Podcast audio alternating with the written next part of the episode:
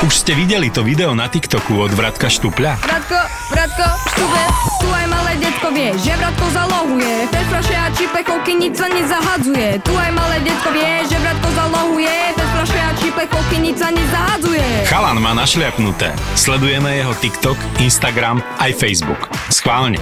Vyčekujte si meno Radko Štupel na sociálnych sieťach. Budete prekvapení, čím si zarába. Toto je True Crime podcast, takže je logicky 18+, lebo sa nevyhneme opisom fyzického, psychického, verbálneho a sexuálneho násilia a tiež opisom sexuálnych deviácií páchateľov. Z tohto dôvodu je podcast nevhodný pre vás, ktorý máte menej ako 18 rokov alebo citlivejšiu povahu.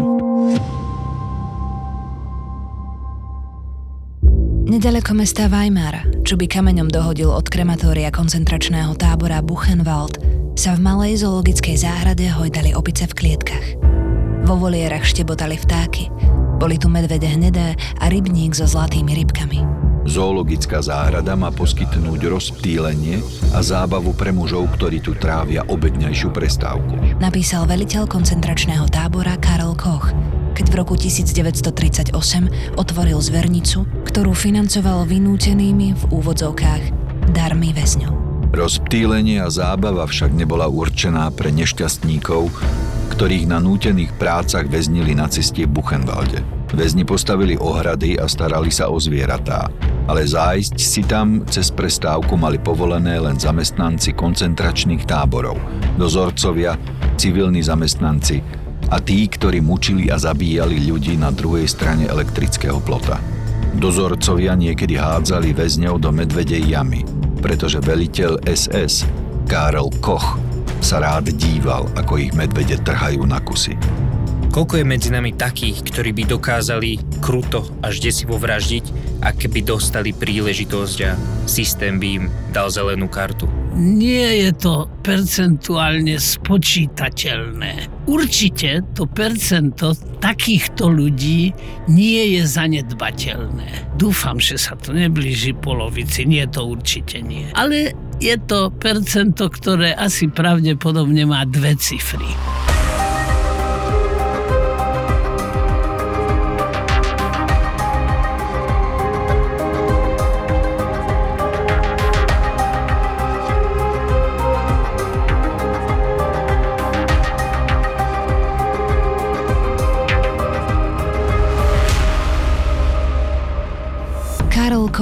Veterán z prvej svetovej vojny.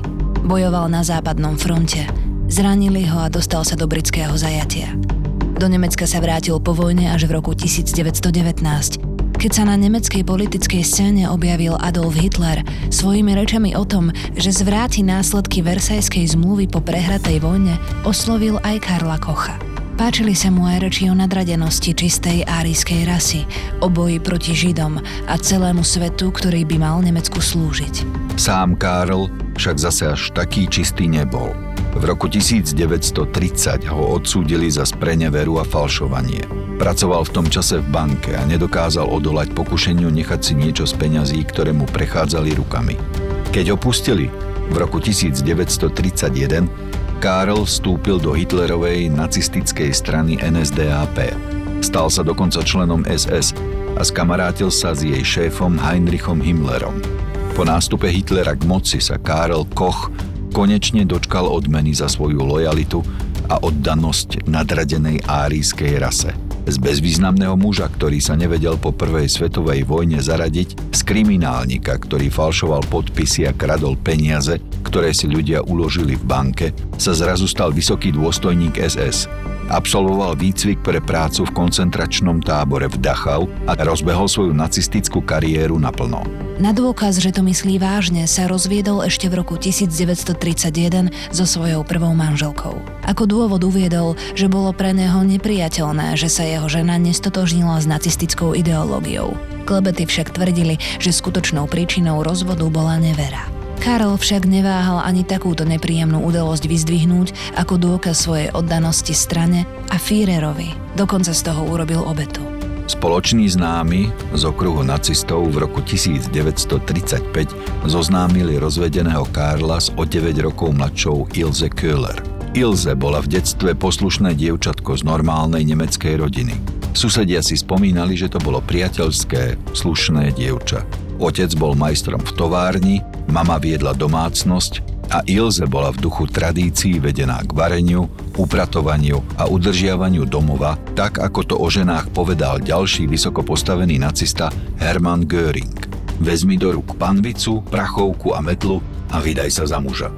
Keď mala Ilze 15, nastúpila ako účtovníčka do fabriky na cigarety a netrvalo dlho a tiež sa stala nadšenou obdivovateľkou Hitlera, nacizmu a viery v nadradenú árijskú rasu. Tieto udalosti sa neodohrali zas až tak dávno? Boli vtedy ľudia iní ako dnes? Alebo prečo práve Nemecko v tomto čase pohltili takéto extremistické názory?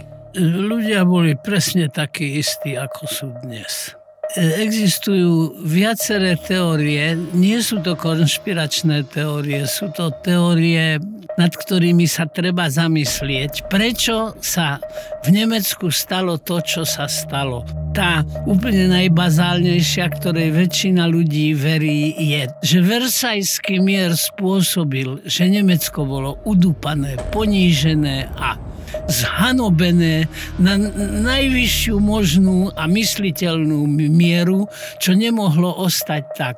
Francúzsky generál maršál Foch povedal, toto nie je mier, to je prímerie na 20 rokov. A existuje aj druhá tiež veľmi zaujímavá teória, že najväčšou katastrofou 20. storočia bolo, že Hitlera neprijali na umeleckú školu, na ktorú sa vo Viedni prihlásil. Čo boli Ilze a Karl zač? No Karl bol človek, ktorý absolútne nemal mravné zásady. To, že sa stal prívržencom Hitlerovej teórie, kde bola veľmi nepekným spôsobom zneužitá ničeho filozofia, že teda Nemci sú übermenschen nad ľudia, ale na druhej strane neštítil sa nie zanedbateľnej majetkovej trestnej činnosti. Nakoniec jeho vzťah k ženám svedčí o tom, že ani táto e, súčasť Mojžišovho zákona, že by si ju bol býval osvojil. Jeho mravné zásady boli nulové. Morálne je to, čo je prospešné pre mňa. Čo sa týka Ilze, tak tam ťažko povedať, aké premenné zohrali rozhodujúcu rolu v tom, ako sa ona neskôr vyvinula. V každom prípade, keby sa nebola dostala do tej situácie, v ktorej sa na prakticky celý svoj aktívny dospelý život ocitla, tak by z nej bola jedna jednoduchá nemecká žena, dodržiavajúca zásady 3K, Kinder, Küche und Kirche. 29. mája 1937 sa nacizmom očarená Ilze vydala za plukovníka SS, v tom čase už veliteľa koncentračného tábora Sachsenhausen Karla Kocha. Ťažko povedať kedy, či to bolo hneď na začiatku alebo až neskôr, aby si spestrili život v tábore, ale manželia Karl a Ilze sa dohodli na tzv. otvorenom manželstve. Karl sa rád zabával na väzňoch, ktorým velil v koncentračnom tábore. Nútil ich, aby žili v psích búdach aby jedli z misiek pre psov. Vždy, keď išiel okolo, museli si klaknúť na štyri a štekať. Kto neštekal, dostal strašnú bitku, alebo mu na holú kožu liali horúci decht.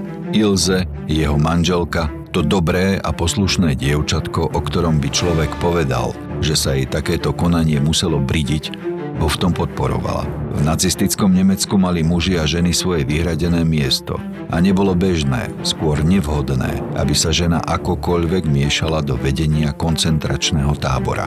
Keď však Karla Kocha prevelili aj s manželkou v lete 1937, aby viedol tábor v Buchenwalde, jeho Ilze zahodila škrupule o role nemeckej ženy a naplno rozvinula to, čo v nej doteraz driemalo – Spolu s manželom začala tábore riadiť. Spolu viedli stavbu tábora. Spolu navrhli nápis nad bránou do tábora. Každému to, čo si zaslúži. Karol ten nápis uviedol do života pri vítaní nových väzňov slovami. Tak, teraz ste tu, vy židovské svine. Keď sa raz dostanete do tábora, nie cesty von. Zapamätajte si to. Živí sa odtiaľ to nedostanete.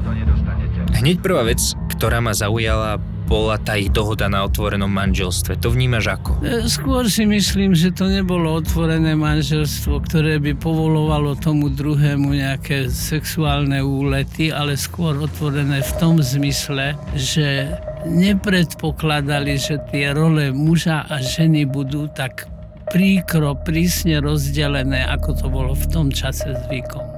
Začína sa nám tu ale trochu podhalovať tá Ilzejna sexualita. Nie len, že schvalovala manželovo správanie sa k väzňom, ona hovorila, že ju to priťahuje. Určite je to sexuálne vzrušovalo. Tam sa už odhalil e, sadizmus a otvorila sa nám tu naša obľúbená teória o kľúči a zámku. Možno keby sa do takejto situácie nikdy v živote nebola dostala, tak o tom ani nevie, že jej sexualita je takýmto smerom orientovaná. Príde mi podľa informácií, ktoré sa mi podarilo zozbierať k tomuto príbehu, že Ilze bola taká dosť dominantná v tomto vzťahu. Že ona bola pravdepodobne tá, čo nosila nohavice. O ich vzájomnom sexuálnom živote toho veľa nevieme, zdá sa mi. Ťažko zaujať stanovisko, ale každopádne obaja pociťovali sexuálnu, určite sexuálnu rozkoš pri tom, ako sa pozerajú na týraní ľudských bytostí. Respektíve sami sa na ňom zúčastňujú. Buchenwald bol zo všetkých koncentrákov najväčší. Na rozdiel od ostatných neslúžil na vyhľadzovanie, nemal plynové komory. Bol to pracovný tábor, ktorý zásoboval vojnové ťaženie Nemeckej ríše. Väzni žili dlhšie ako inde, ale na konci ich čakal ten istý osud. Schutzstaffel, v preklade ochranný oddiel, známy pod skratkou SS, zarábal na otrockej práci väzňov obrovské sumy. A mnohí správcovia táborov spolu s ním. Ani Karl nebol výnimkou. Opäť sa v ňom prebudila jeho kriminálna duša a tak ako voľa kedy v banke, aj v Buchenwalde začal kradnúť ako straka. Jeho žena Ilze si rýchlo zvykla na luxus. Už nechcela byť poslušnou ženičkou v domácnosti. Na konci tábora si manželia nechali postaviť honosnú vilu, ktorú väzni prezývali Vila Koch.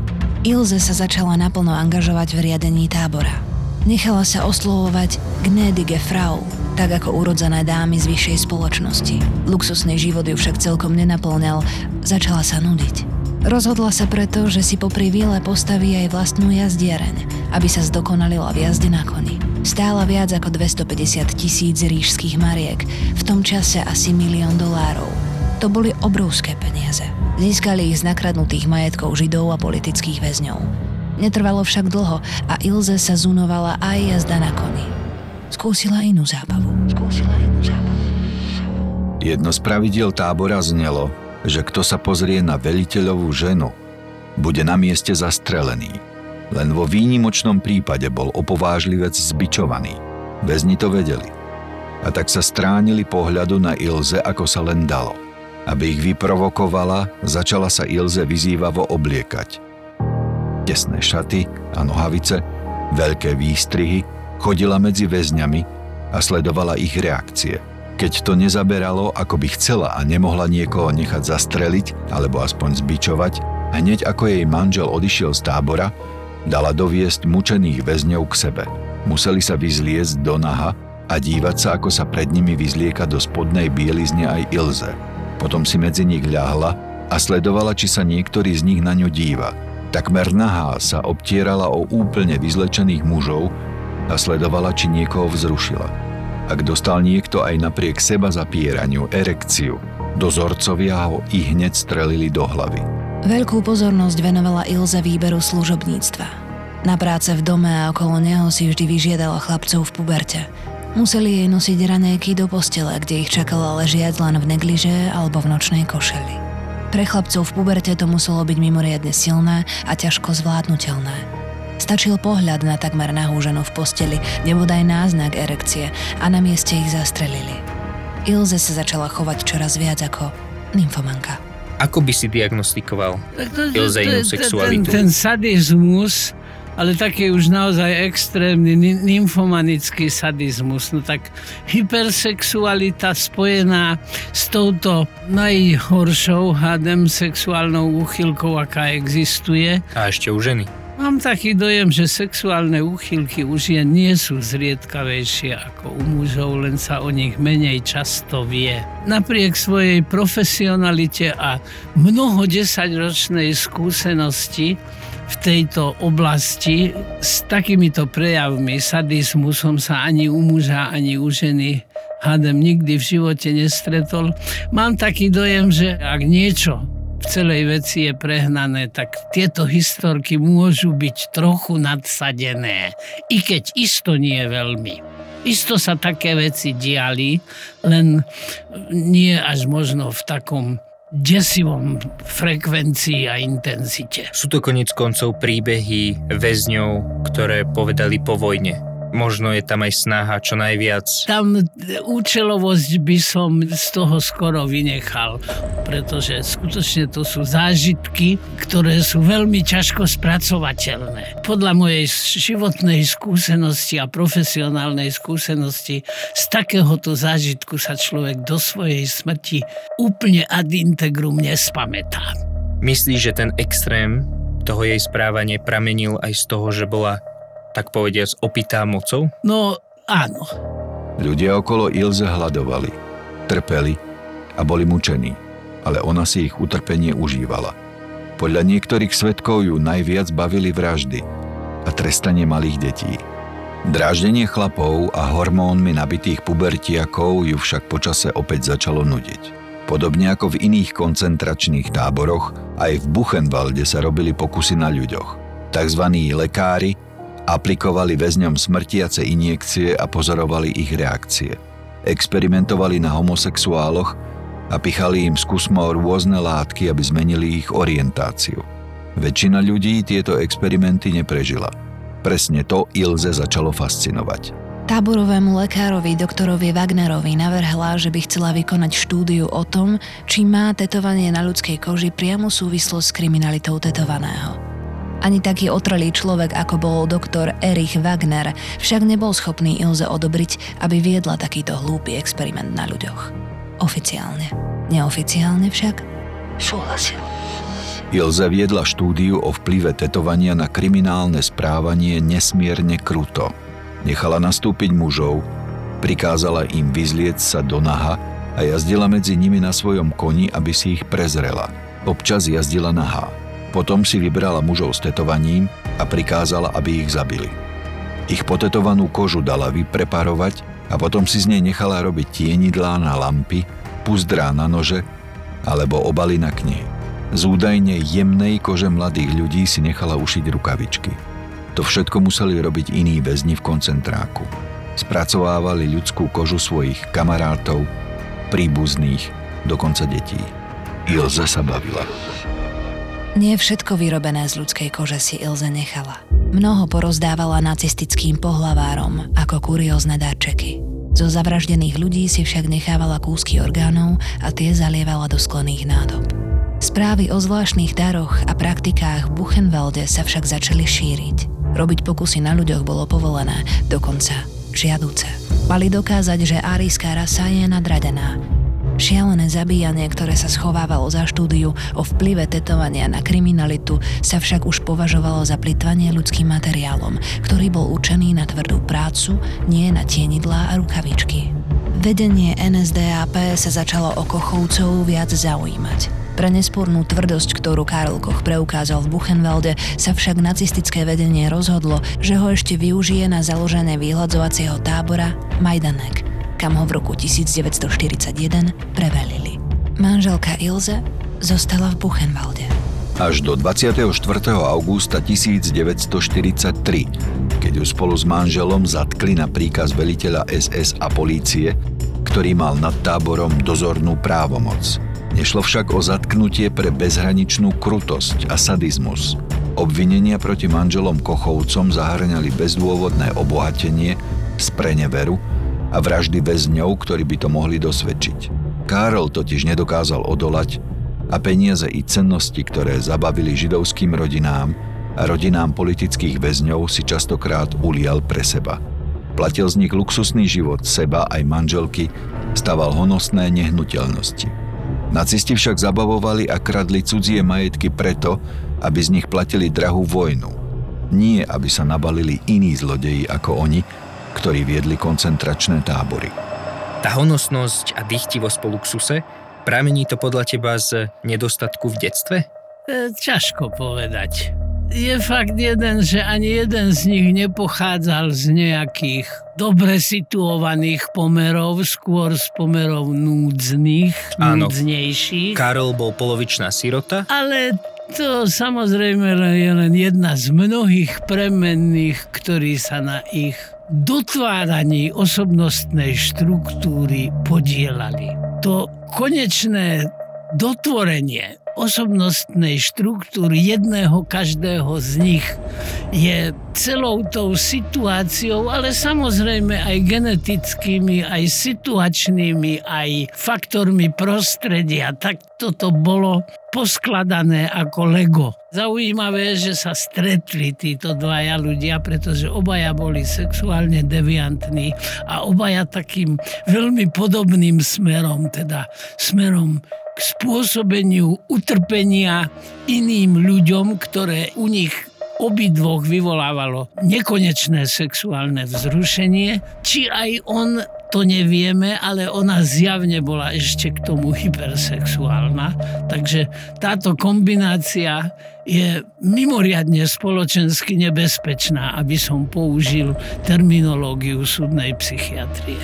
ešte trošku také Karlové pozadie. On bol polovičná sirota, musel sa prebíjať životom, a to akože doslova. Podľa vlastných slov sa naučil prežiť za každú cenu. Morálne je to, čo je dobré pre mňa. Engels tvrdil, že morálne je to, čo je dobré pre robotnícku triedu. No a Koch si to prispôsobil pre seba. On bol absolútne egocentrický, egoistický a chamtivý. Tá egocentrickosť aj celkovo u ľudí, môže to súvisieť s tým, že proste mal také detstvo a to je jeho obranný mechanizmus? Fulžum hovoril, všetko, čo potrebujem pre život som sa naučil v materskej škôlke. Útle detstvo je pre rozvoj osobnosti každého jedného z nás veľmi dôležité. I keď samozrejme poznáme aj výnimky. Never say never, nič sa nedá absolutizovať. Ale každopádne tých premenných tam bolo veľa. Samozrejme núdzne pomery a nedostatok a nutnosť prebíjať sa v detstve sa na rozvoji aj takejto osobnosti, ale aj napríklad veľmi kvalitnej osobnosti môže podielať. Tak to nikdy nevieme. Sú tam tie ďalšie a ďalšie a ďalšie mnohé faktory, medzi ktorými samozrejme faktor genetický nehrá zanedbateľnú rolu. Keď sa dostali na pretras aj pokusy na ľuďoch, ktoré v skutočnosti neboli ničím iným ako bezhlavým sadistickým vraždením, hlavným problémom bolo, že pokusy na ľuďoch neschválili úrady ako chovci zabíjali bez povolenia. Ilze celú vinu hodila na doktora Wagnera, obvinila ho, že pokusy nariadil on. Vyšlo jej to.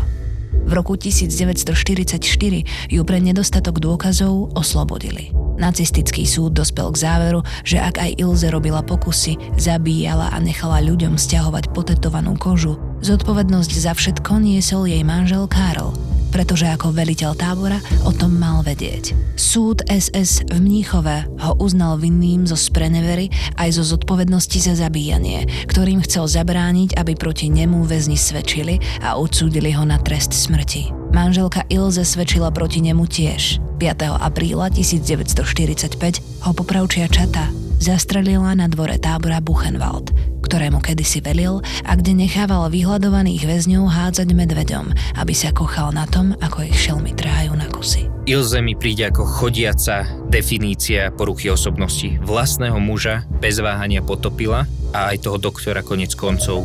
Áno. To, čo som povedal o jej manželovi, tak samozrejme v plnom rozsahu platí aj pre ňu. Dobré je to, čo je dobré pre mňa. Všetko ostatné ide bokom. Zrejme ich vzťah nebol nejaký veľmi srdečný, pretože predsa len žili spolu nejaký ten piatok a svedčila proti nemu úplne bez váhania. Normálna sexualita asi pre nich až nejakým veľký význam nemala.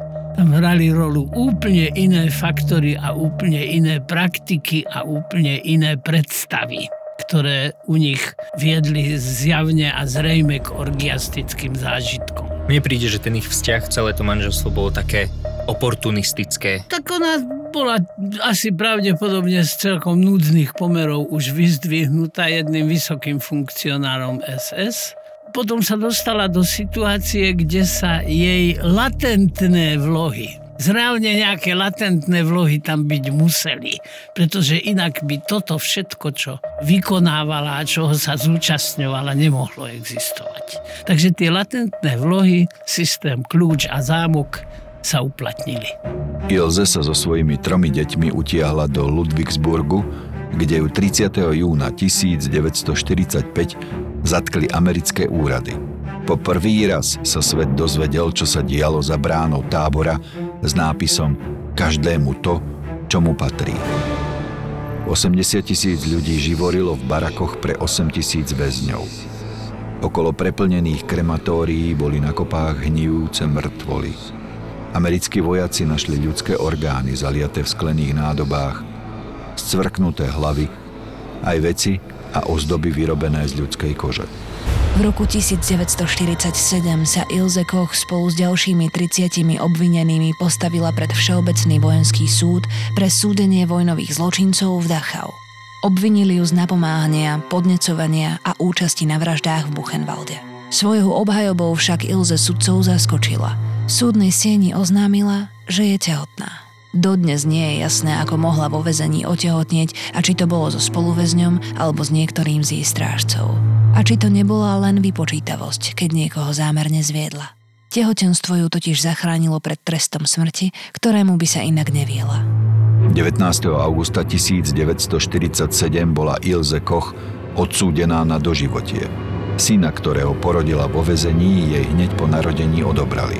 Dostal meno Uwe to tehotenstvo? Bola to vypočítavosť? No samozrejme. Ešte raz hovorím, jej normálna sexualita toho až tak moc nehovorila, ale samozrejme bola toho schopná a e, nechať sa otehotnieť, pokiaľ nebola neplodná, nebol až taký veľký problém a ona asi pravdepodobne dobre vyzerala. Z čoho pramenila tá fascinovanosť ľudskou memorabíliou, obzvlášť teda tetovaniami. Je to nejaký fetiš? Nevidela, co roupama, by som povedal. Ale je to sadistický prejav, pretože z tej kože ich museli stiahnuť. A nemyslím si, že to robili po smrti. Mám taký dojem, že ich stiahovali z kože ešte zaživa a že usmrtili ich až potom. To patrilo k tým jej sadistickým rituálom. Nakoniec ja viem, že tie suveníry sa pokiaľ teda som informovaný tiež o tomto období, tie suveníry sa nepredávali lacno. Tak povediať s klipka močičkami, lebo to je tak absurdné levely násilia, že je to pre mňa až neuveriteľné. Áno. Že Súhlasím. pred, ani nie, po, ešte pred 100 rokmi. Tieto veci sa odohrávali v čase približne, keď som sa ja narodil. Neuveriteľné. Myslíš si ale, že tá fascinácia tými tetovaniami a tak nemohlo ísť o nejaký fetiš? Áno, áno, áno, áno, súhlasím. A zrejme aj bol. A čo myslíš? Je nejaké spojenie medzi tetovaniami a kriminalitou? Ale áno, môže byť. No, tí, čo si tetujú nacistické symboly a tí, čo si tetujú Putina na kožu. 8. júna 1948 sa Ilze opäť postavila pred súd. Dočasný vojenský guvernér americkej vojnovej zóny v západnom Nemecku, generál Lucius D. Clay, jej znížil rozsudok na 4 roky odňatia slobody po tom, čo si odsedela 2 roky z trestu. V odôvodnení uviedol, že neexistujú presvedčivé dôkazy, že by si vyberala väzňov na to, aby z nich získala tetovanú kožu a ani to, že by vlastnila akékoľvek predmety z ľudskej kože.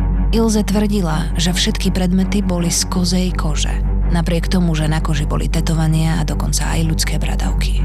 Nezavážili ani svedectvá väzňov, ktorí vypovedali, že museli spracovávať ľudskú kožu podľa požiadavie, ktoré im zadala Ilze.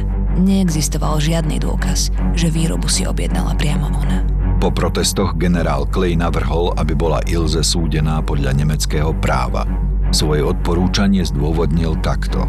Nemám žiadne sympatie k Ilze Koch. Bola to žena so skazeným charakterom a zlou povesťou. Urobila mnoho odsúdenia hodných vecí, ktoré sú nepochybne trestné podľa nemeckého práva. Za tieto veci sme ju však nesúdili. Súdili sme ju ako vojnového zločinca na základe konkrétnych obvinení. Po znížení trestu zorganizoval americký senátny výbor vypočutie. Konštatoval, že zníženie trestu bolo chybou, je však nezvratné.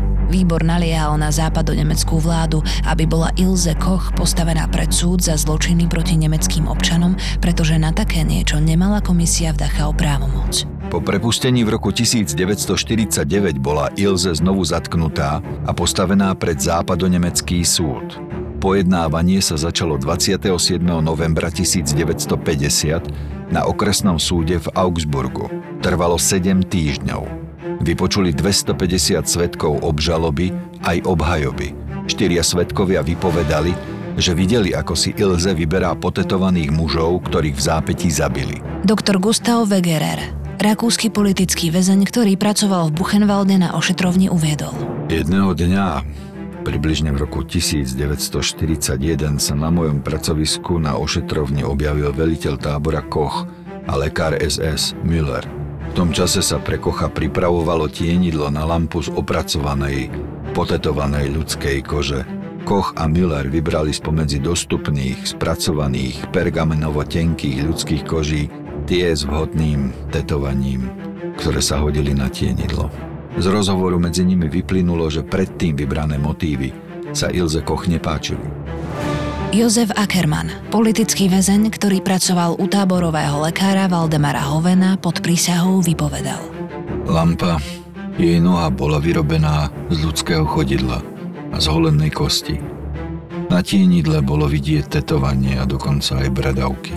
Pri príležitosti Kochových narodenín v auguste 1941 som dostal od táborového lekára Hovena úlohu priniesť lampu do Kochovej vily. To som aj urobil.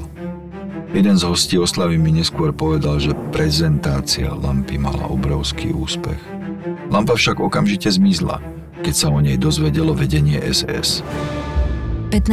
januára 1951 bola Ilze Koch v Augsburgu odsúdená na doživotie a trvalú stratu občianských práv za podnecovanie k vražde, podnecovanie k pokusu o vraždu a podnecovanie k ťažkému ublíženiu na zdraví. Proti rozsudku sa Ilze Koch odvolala. Federálny súdny dvor jej odvolanie 22. apríla 1952 zamietol. Podala žiadosť o milosť. Bavorské ministerstvo spravodlivosti ju zamietlo. Protestovala proti svojmu odsúdeniu u Medzinárodnej komisie pre ľudské práva. Aj tento protest bol neúspešný. Viackrát sme v našich prípadoch preberali tému hrdelných trestov. Opakovane si hovoril, že nie si zastanca niečoho takého. Ale spýtam sa ťa to aj tentokrát. Nemyslíš si, že pri tejto žene by bol trest smrti na mieste? E, určite by bol, napriek tomu musím trvať na svojom presvedčení, že trest smrti nie je vhodným právnym nástrojom. Je ešte niečo, čo by si chcel k týmto súdnym pojednávaniam k tomuto dodať? Skutočne títo ľudia, oni sa nemajú medzi ľudskou spoločnosťou pohybovať, pretože, aby som použil forenzne psychiatrickú terminológiu, ich pobyt na slobode je pre spoločnosť nebezpečný. Ilzine dve céry a syn vyrastali priamo v tábore. Boli však ešte príliš malí, aby pochopili, čo sa okolo nich deje. Keď syn Artvin vyrástol a dozvedel sa o zverstvách, ktoré robili jeho rodičia, neuniesol to a spáchal samovraždu. Céry si po vydaji zmenili meno a oficiálne sa od svojej rodiny dištancovali.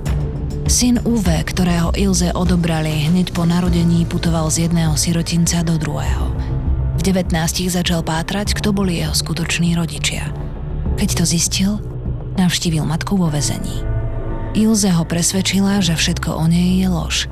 Chlapcovi bolo jasné, že matka nemôže byť bez viny, keď viedla koncentračný tábor, ale tak veľmi túžil konečne po rodine, že jej odpustil a bojoval za to, aby jej pomohol dostať sa z väzenia. Neúspešne. Neúspešne. 1. septembra 1967 vo veku 60 rokov Ilze zviazala obliečky z väzenskej postele a obesila sa vo svojej cele. Údajne ju trápili blúdy o tom, že ľudia, ktorí prežili koncentračný tábor, sa za všetko raz pomstia. Možno to ani neboli tak blúdy ako strach z dôsledkov vlastných činov. Existuje niečo, čo je moje vlastné presvedčenie jej vlastné presvedčenie zrejme bolo to egoistický, subjektívny mravný zákon, že morálne je to, čo je užitočné a dobré pre mňa. Ale predpokladáme, že nebola mentálne retardovaná, naopak, že bola skôr nadpriemerne inteligentná toto všetko predsa len v čase, keď bola vo vezení a mala čas nad týmito vecami uvažovať, tak viedlo k tomu, že pokračovanie v živote už pre ňu nejaký veľký význam nemá. Skôr to bol strach pred následkami svojho konania, pretože vedela, že sociálne takéto konanie je nepriateľné a odsudzované. Toto, čo teraz vyslovím, možno bude tak laicky vyskladaná otázka, ale není možné, že práve kvôli tej absurdite toho násilia, celej tej situácie, že fakt prišla o rozum a rozvinulo sa u nej nejaká duševná porucha, nejaká blúdová porucha a fakt mala takéto blúdy? Aj to je možné. Nedá sa to vylúčiť. Nakoniec bludová porucha je veľmi často založená na určitých reaktívnych a situačných premenných. To je ukončenie života. To bola bilančná samovražda v podstate. Už neočakávala, že v živote ešte niečo pozitívne nastane. Na verejných vystúpeniach aj na sociálnych sieťach dostávame častokrát otázku. Koľko podľa vás beha po svete vrahov, ktorých nechytili a nepotrestali? Odpovedáme neurčito, pretože hoci existujú nejaké odborné odhady, nie sú presné. Oveľa desivejšia je otázka, ktorú sme zatiaľ nedostali.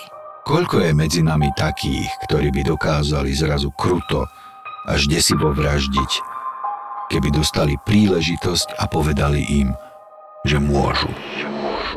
Ilze Koch vstúpila do histórie ako azda najkrutejšia a najbrutálnejšia dozorkyňa a vrahyňa v koncentračných táboroch, ktoré boli postavené, aby v nich tzv. vyvolení masovo zabíjali nevinných ľudí len za to, že sa vôbec narodili. Dostala prezývku čarodejnica z Buchenwaldu. Mnohí sa však stotožnili s prezývkou, ktorú jej dal jeden novinový reportér, keď ju nazval Suka z Buchenwaldu.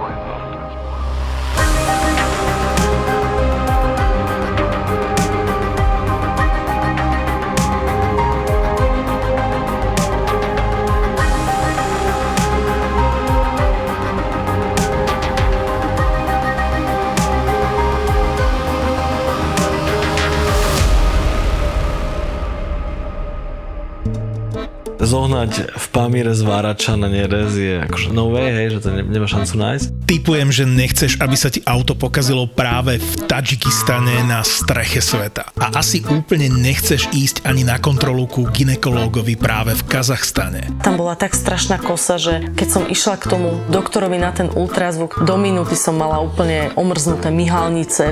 Ale možno zmeníš názor, keď si vypočuješ nový podcast v produkcii ZAPO. To nechceš, že? Aby ti odletelo koleso počas jazdy? Keby som si mohla vybrať, tak nie, nechcem to. Sedela som tam tehotná, takže nie, nechcela som takú vec. Zavesili sme prvé dve epizódy. Nesmrteľné bronko a iránske fitness. A ja som išla zohnať fen do mesta v Iráne. Sama žena. Objav ďalší originál od ZAPO. Podcast Road Trip. Road Trip. ZAPO. Zábrná